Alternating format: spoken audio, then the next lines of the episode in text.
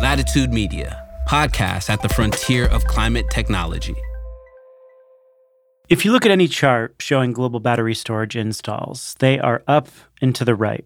I'm looking at a chart right now from Bloomberg New Energy Finance showing yearly storage capacity. And in 2016, there's a little blip that represents hundreds of megawatts of installations. It seemed big at the time. And then there's this huge spike in 2023 when 110 gigawatts, representing 372 gigawatt hours of capacity, were installed. And if you go all the way to 2030, we see 650 gigawatts and more than 1.8 terawatt hours of capacity. It illustrates the battery storage era has firmly arrived. Gosh, there's so much that has actually changed. It's always an exercise of like learning new things about the market dynamics and adjusting our view as, as a result of that. Yayoi Sekine is the head of energy storage at Bloomberg New Energy Finance. She's been covering the market since 2016.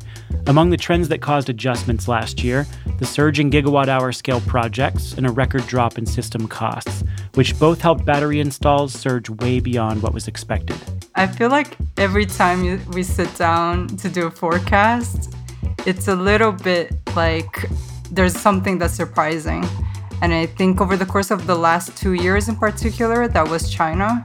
China has long dominated battery manufacturing and critical minerals processing, and now China is becoming the dominant market in installing those batteries on the grid.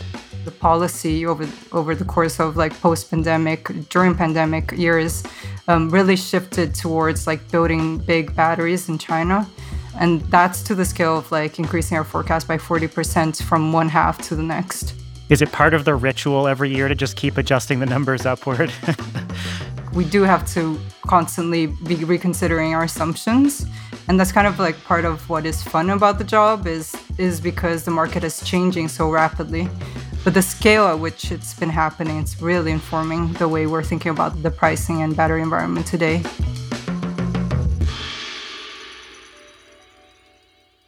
The battery storage market is changing quickly, from manufacturing expansions to accommodate EVs, to new chemistries and designs, to shifts in duration for grid connected systems. It's one of the most dynamic sectors of the clean energy economy. I think now we're, we're currently at an environment where the industry is actually able to sustain itself in terms of its own battery manufacturing and supply chains. And I think that's a pretty big shift, and that's happened very recently, and a very exciting time to be following the market. This is the Carbon Copy. I'm Stephen Lacey. This week, a conversation with Yayoi Sekine of BNEF on the pricing, tech, and deployment trends that are shaping battery storage.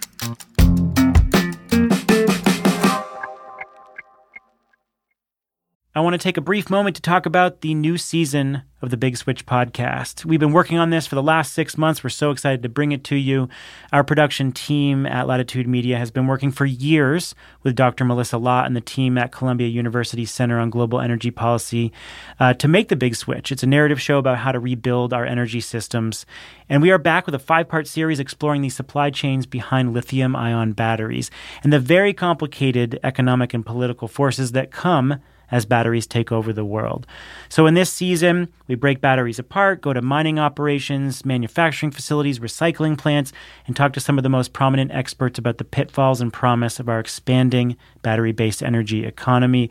And you'll hear the trailer a bit later in the show. So, if this sounds like something you want to listen to, find the big switch anywhere you get your podcasts.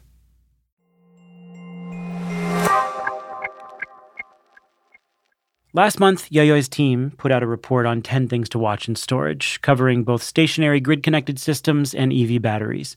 So I sat down with her to walk through many of those trends. The first one we tackled pricing. In 2022, we saw battery prices rise for the first time in history, a reflection of the price spikes in commodities and lithium. Then a couple things happened. Materials prices eased, and Chinese producers ramped up fast and an oversupply in the market pushed battery packs and turnkey system costs downward once again. That ramp up was quite significant over the course of 2022 and 2023. Um, in the end of 2023, we, we have about 2.6 terawatt hours of commission capacity confirmed globally. We, we haven't tallied out uh, tallied up all the capacity just yet, but it's likely to be more than three terawatt hours in terms of total lithium-ion battery cell manufacturing capacity, and that's more or less a forty percent growth just in terms of capacity to produce batteries battery cells in 2023. So it's pretty pretty impressive in terms of growth, and we've seen significant growth across other components as well, so cathode, anodes, and um, electrolyte, and other components in the value chain as well. Um, and then further, even further back to that, a lot of mining supply also coming online. So I mentioned lithium. Um, a big function of that is the fact that a lot of lithium mines and refining capacity came online in 2023. But the the other piece that um, I think gets a little bit underappreciated, but obviously has a knock on effect around prices, is the fact that EV demand, like electric vehicle demand, um, did didn't, it didn't actually slow. It was a record year, um, but according to a lot of uh, of the industries and companies' expectations, the market it was a bit slower than the growth that was expected. Um, so that has a knock-on effect around like the, the demand for lithium and obviously price for lithium, which ended up actually uh, pushing prices down. Yeah, well, let, us just talk about where we think pricing will head this year and beyond. Are we on a continued downward trajectory? Yeah, um, our like our our expectation at BNEF is that prices will drop this year. Um, so drop about six percent. So um, we averaged last year, just as a as a pricing point, we averaged at about one hundred thirty nine dollars per kilowatt hour um, on a volume average basis. So that includes all segments that we track. Um, and our expectation is that it'll, it'll drop about six percent this year to about one hundred thirty three dollars per kilowatt hour. Um, and the way we actually do the uh, the forecasts or the expectation for battery prices for this year and the next three years is based on um, firstly like industry expectation on metal prices. Um, so this is take into consideration the expectation that lithium, nickel, um, yeah, I think those are the two main ones, but cobalt as well. Um, the prices for those ba- major battery metals will come down um, and then essentially using those metal prices to inform and calculate what our near term expectations for prices will be over the next three years. So, generally, prices will come down, not as much as we saw between 2022 and 2023, where it was a 14% drop, but still progressing downwards over the course of this year. Can you provide, for those who are not in the battery industry, can you provide a little context on what that kind of pricing actually means? In terms of electric vehicle costs, in terms of cost of projects out in the field, stationary storage projects out in the field? Like, what does this enable you to do? Yeah, so those prices are what we call battery pack prices for EVs and battery rack prices for stationary storage. In the EV space, like the, the actual cost of the battery relative to the total car really depends on, on the vehicle size and the battery capacity. Um, we we kind of ballpark it at 30%, but it could be much higher than that if it's like a very big battery pack in a smaller, like, um, depending on the vehicle frame. Um, but say it's about a third, it could be more than that. Um, in the stationary storage space, um, the battery racks are the biggest portion of the storage system costs, um, can range between 50 to 60% of a total in, in, um, turnkey energy storage system. So if you can't get the battery prices down, then it's very hard for you to actually compress the prices. So the fact that lithium ion battery prices have dropped like 90% over the last decade, that's been a huge way in which like EVs have become cheaper and stationary storage has become more affordable. So let's talk a little bit about this ramp up in um, manufacturing capacity. It's it's starting to put some pressure on smaller producers. I can remember at the turn of the last decade when we saw the great solar shakeout and the dominance of Chinese solar producers caused a lot of um, European, North American companies to go out of business or consolidate, and even many smaller Chinese manufacturers went out of business pretty quickly. So, what kind of um, is that something that you see happening in the battery space? Like, what kind of market shakeout do you see coming here?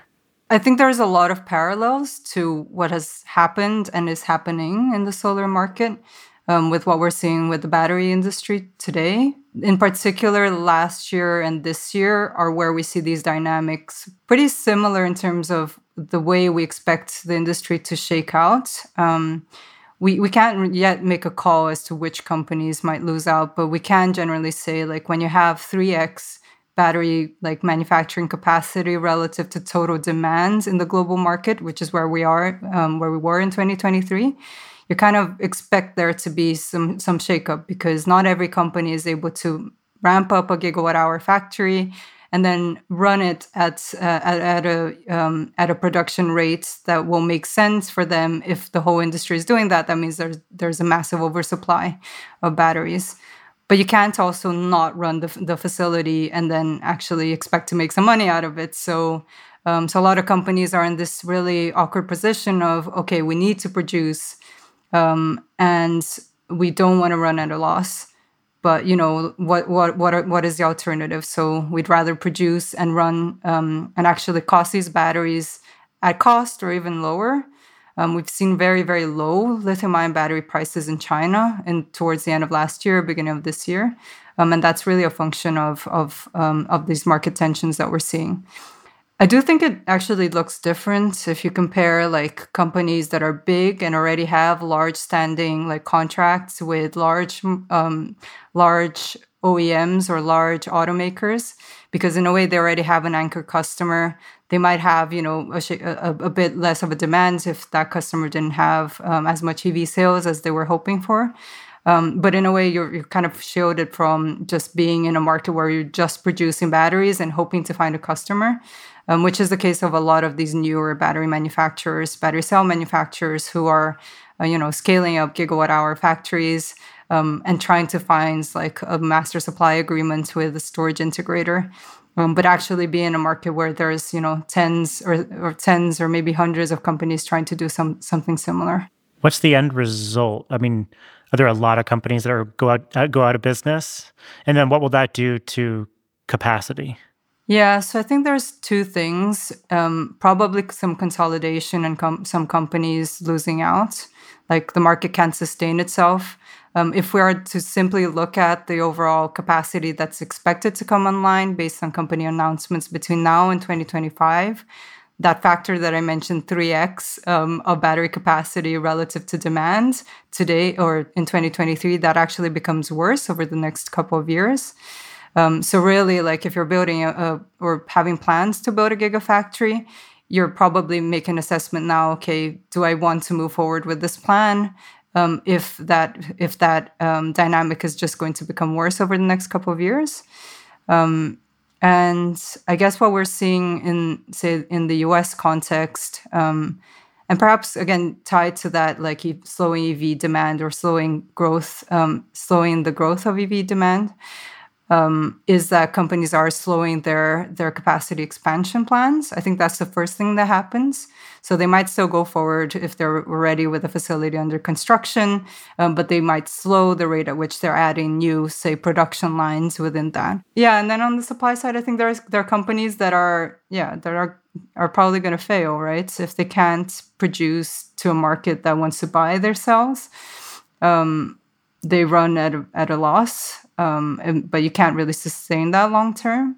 So I think there's a lot of potential for consolidation. Um, so companies might buy out each other's equipment or manufacturing lines, um, and then expand their own, if that makes sense. Yeah, and and what about companies that are setting up shop in the U.S. after in the wake of the Inflation Reduction Act? I mean, will we see a shakeout here, even though we're you know the, a lot of the incentives are promoting a ramp up in production in the US? Yeah, in the case of the US, it, it's very different because it's a very like nascent battery manufacturing market. There will be some impact of what's happening in China with with how it shakes up in the US.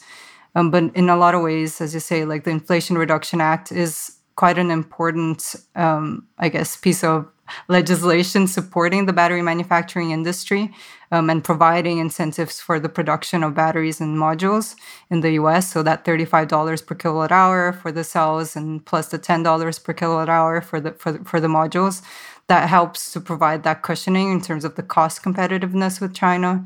And then there are other things like in the EV credit, you you are required to, to manufacture battery components um, in North America, which essentially means if you want to qualify for half that credit, then you have to have the manufacturing facilities within North America. So there's a lot of structures that help support the industry in the US. That said, there has been a few um, few examples already. So even though last year we saw a record number of like commitments towards clean energy supply chains in general in the U.S., most of which were for EVs, um, EVs and and batteries. So about more than 100 billion dollars committed towards EV and battery supply chains. Um, we have seen a couple of examples like LG Energy Solution, Our Next Energy, actually so, slowing down the ramp up of their of their uh, manufacturing plans over the next couple of years. And yeah, of course, there's other, there are other examples of automakers actually slowing their EV plans or just pushing out their EV targets. So I think that these are going to obviously have a knock on effect on the battery manufacturing space. But I don't think the whole industry is at risk. We probably see just delays around some of the plans.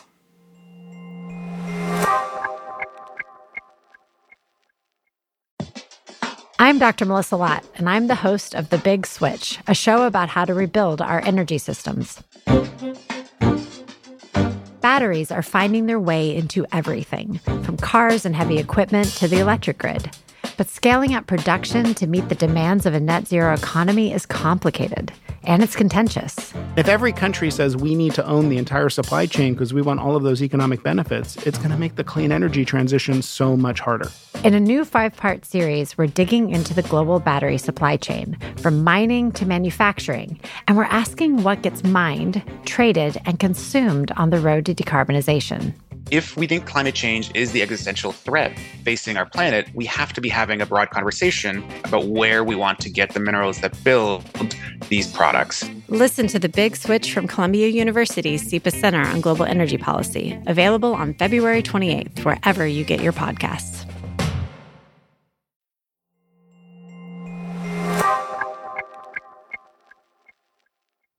So I want to look at stationary storage and electric vehicles. Um, let's go to stationary storage first and talk about some of the trends driving that application. Um, first of all, the stationary battery deployments hit a new record in 2023 at 100 gigawatt hours, according to your analysis. And the dominant markets are uh, China, the US, and Europe, with uh, China being the dominant market. Um, what are the similarities and differences in each of these markets? I think the main sim- similarity is the fact that a lot of these markets are suddenly getting a huge scale up in terms of new projects and capacities coming online. But the business models and the use cases for batteries are, are actually very, very different across the markets. So, in the case of the US, which is about 30% of the total market in terms of deployments in 2023 on a gigawatt hour terms, it's a fairly like diversified market so we see like a lot of different states doing different things um, a lot of the utilities contracting different types of projects um, and then on the utility scale front in terms of which markets were the biggest markets in the us um, it was California, not not surprisingly, um, are still building a lot of big big batteries. There's there was the Moss Landing battery project, which by itself was more than one gigawatt hour. Um, there was the second biggest like regional market was actually the Southwest last year. Um, so that's like Arizona, Nevada, New Mexico, bringing in a lot of big projects online. Um, a lot of these are, are tied to solar and storage PPAs or capacity driven contracts with a utility.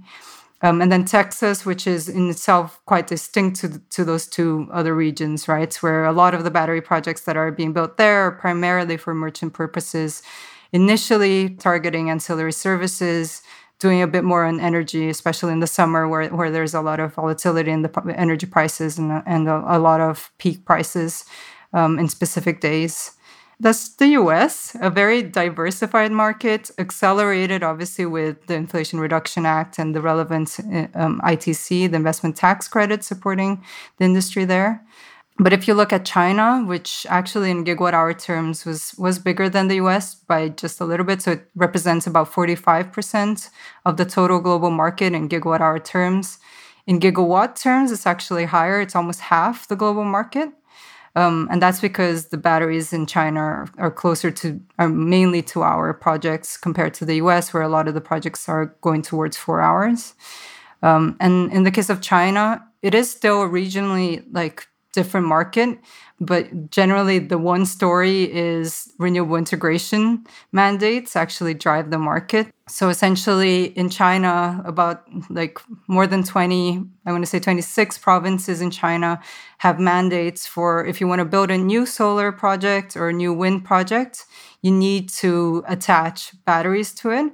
And the ratio at which you attach batteries actually depends on which province and which technology you're connecting. Um, so it can be between 5% to over 20% in some cases. And the reason why they're doing that is in part to push the storage market, um, but it's also because they're adding a lot of wind and solar capacity. Um, and so the grids are becoming quite a constraint in terms of adding new builds and trying to help that connection um, and integration of new new storage or new um, wind and solar projects there. And then let's go to Europe now. What's happening in Europe that makes it particularly unique? With Europe, I would say the piece that really was interesting over the course of the pandemic in particular was like was and is the residential market.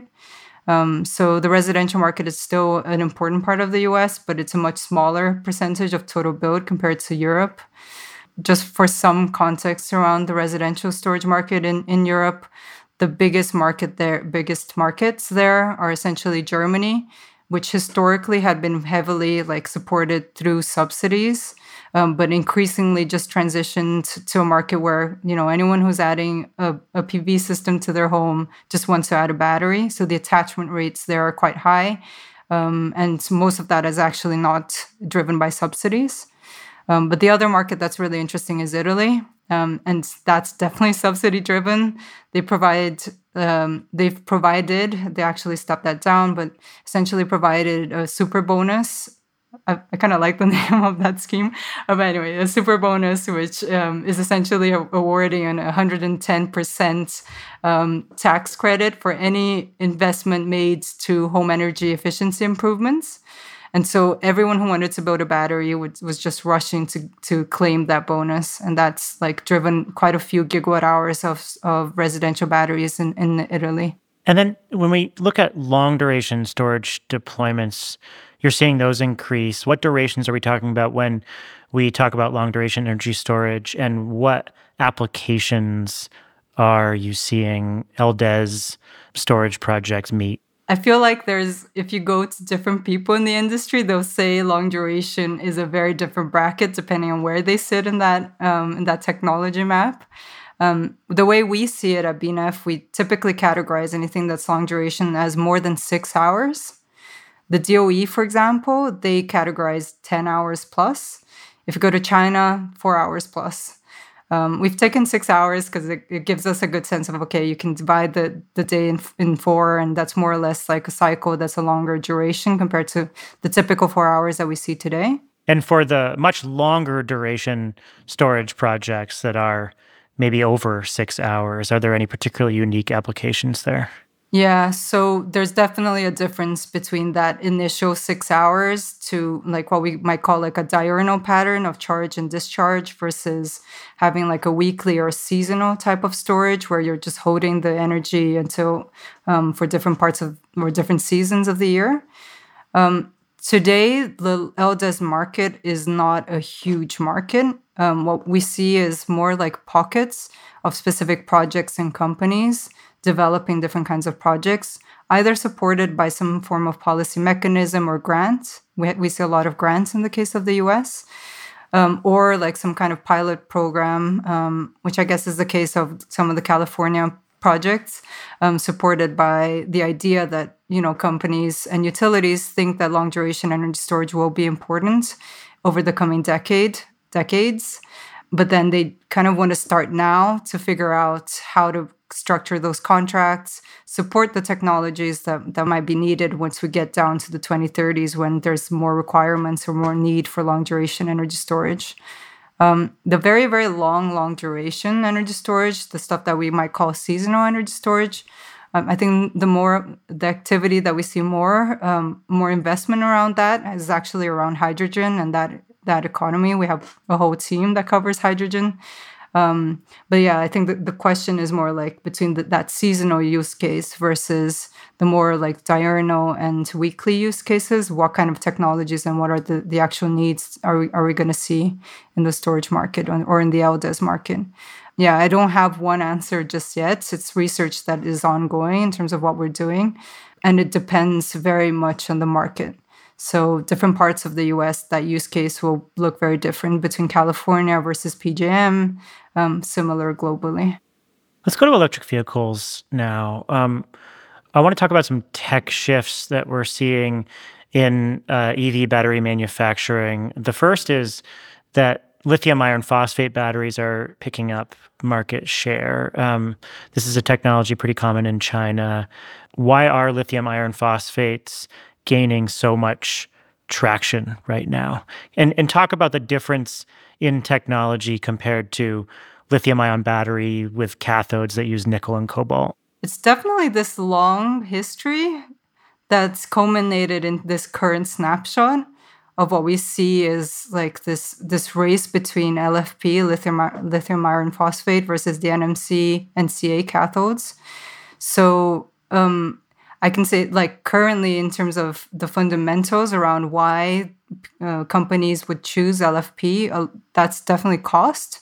Um, the input cost for lithium iron phosphates is lower than for cathodes that use nickel and cobalt and aluminum um, um, or manganese. And generally speaking, so if you can, and because the cost is an important factor for you to drive costs around EVs, and stationary storage. That's a huge factor as to why you would go for um, LFP.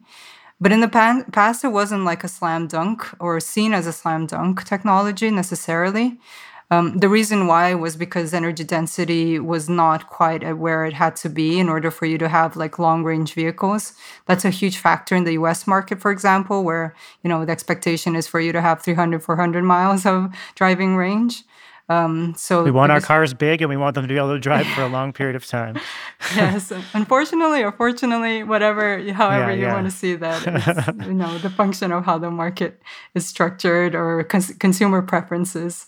Um, so you still need a quite a big battery that ends up being very heavy, and the heavier it is, the the harder is it is for you to take it farther if you have an, uh, uh, a chemistry that's not very energy dense. Um, but over the course of the last, I would say, like five years, um, maybe even a bit less, there's been significant improvements in the pack, the cell to pack integration of the batteries. Um, for LFP in particular, that's been a huge gain in terms of the pack energy density improvements. Um, and that's had a, a, significant impact on the uptake of LFP for electric vehicles. So we're seeing a lot more of the companies. Obviously, we we had seen a lot of LFP in batteries in EVs in China, um, but actually now we see like VW, Ford, um, uh, GM all committing to a, a, product roadmap of EVs that includes LFP batteries. So it is a very important part of a lot of the company's strategies, in part to reduce costs, but also recognizing that the performance is actually at a place where they can offer these to consumers um, at a good range.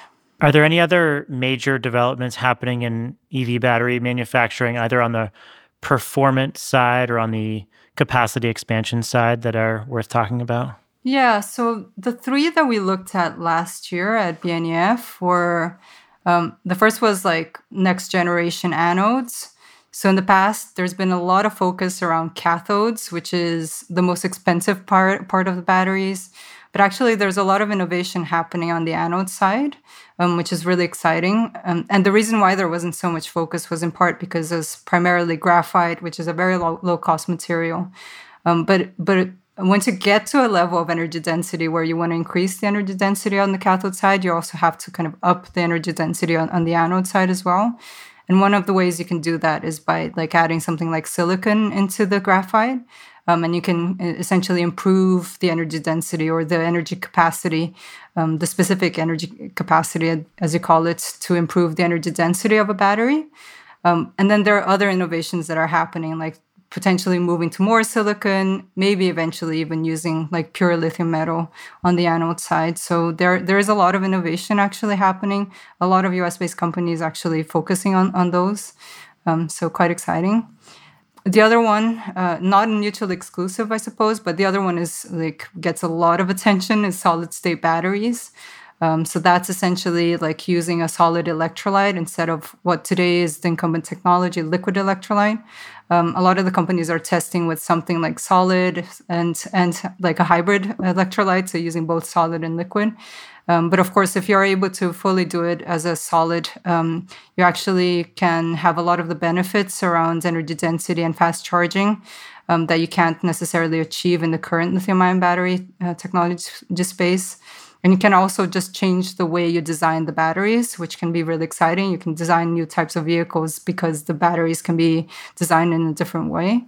Um, so there's a lot of interest um, and investment going to solid state batteries our view is in terms of mass commercialization that's probably like around like post 2030 with a lot of investment actually going into that now. So like quantumscape and other companies trying to do that are kind of moving a path that's hard to do.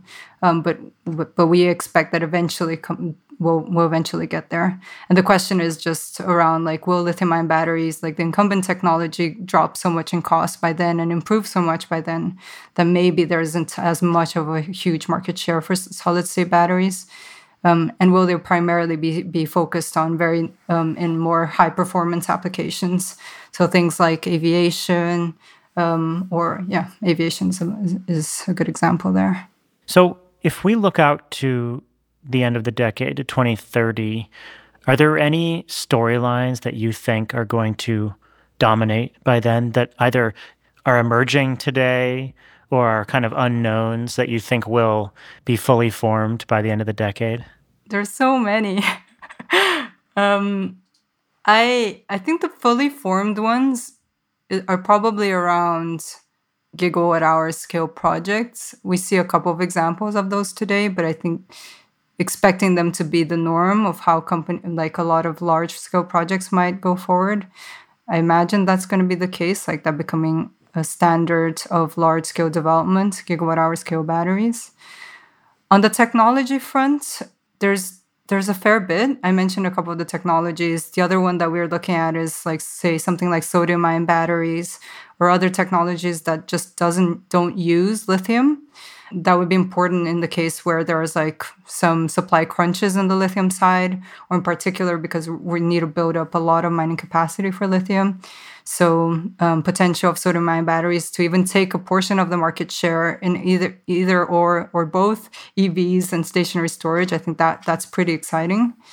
Um, and then I think the other thing is just around like how much of a norm will be building batteries together with new solar and new wind and what is the role of those combinations and together with something like hydrogen as well so um, i think those are still questions that um, are up in the air and excited to see where that goes.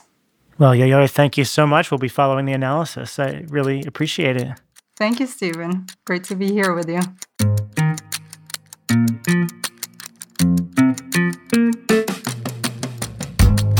That's going to do it for the show this week. The Carbon Copy is a production of Latitude Media. It's produced and written by me. Sean Marquand is our technical director who mixes the show and wrote our theme song.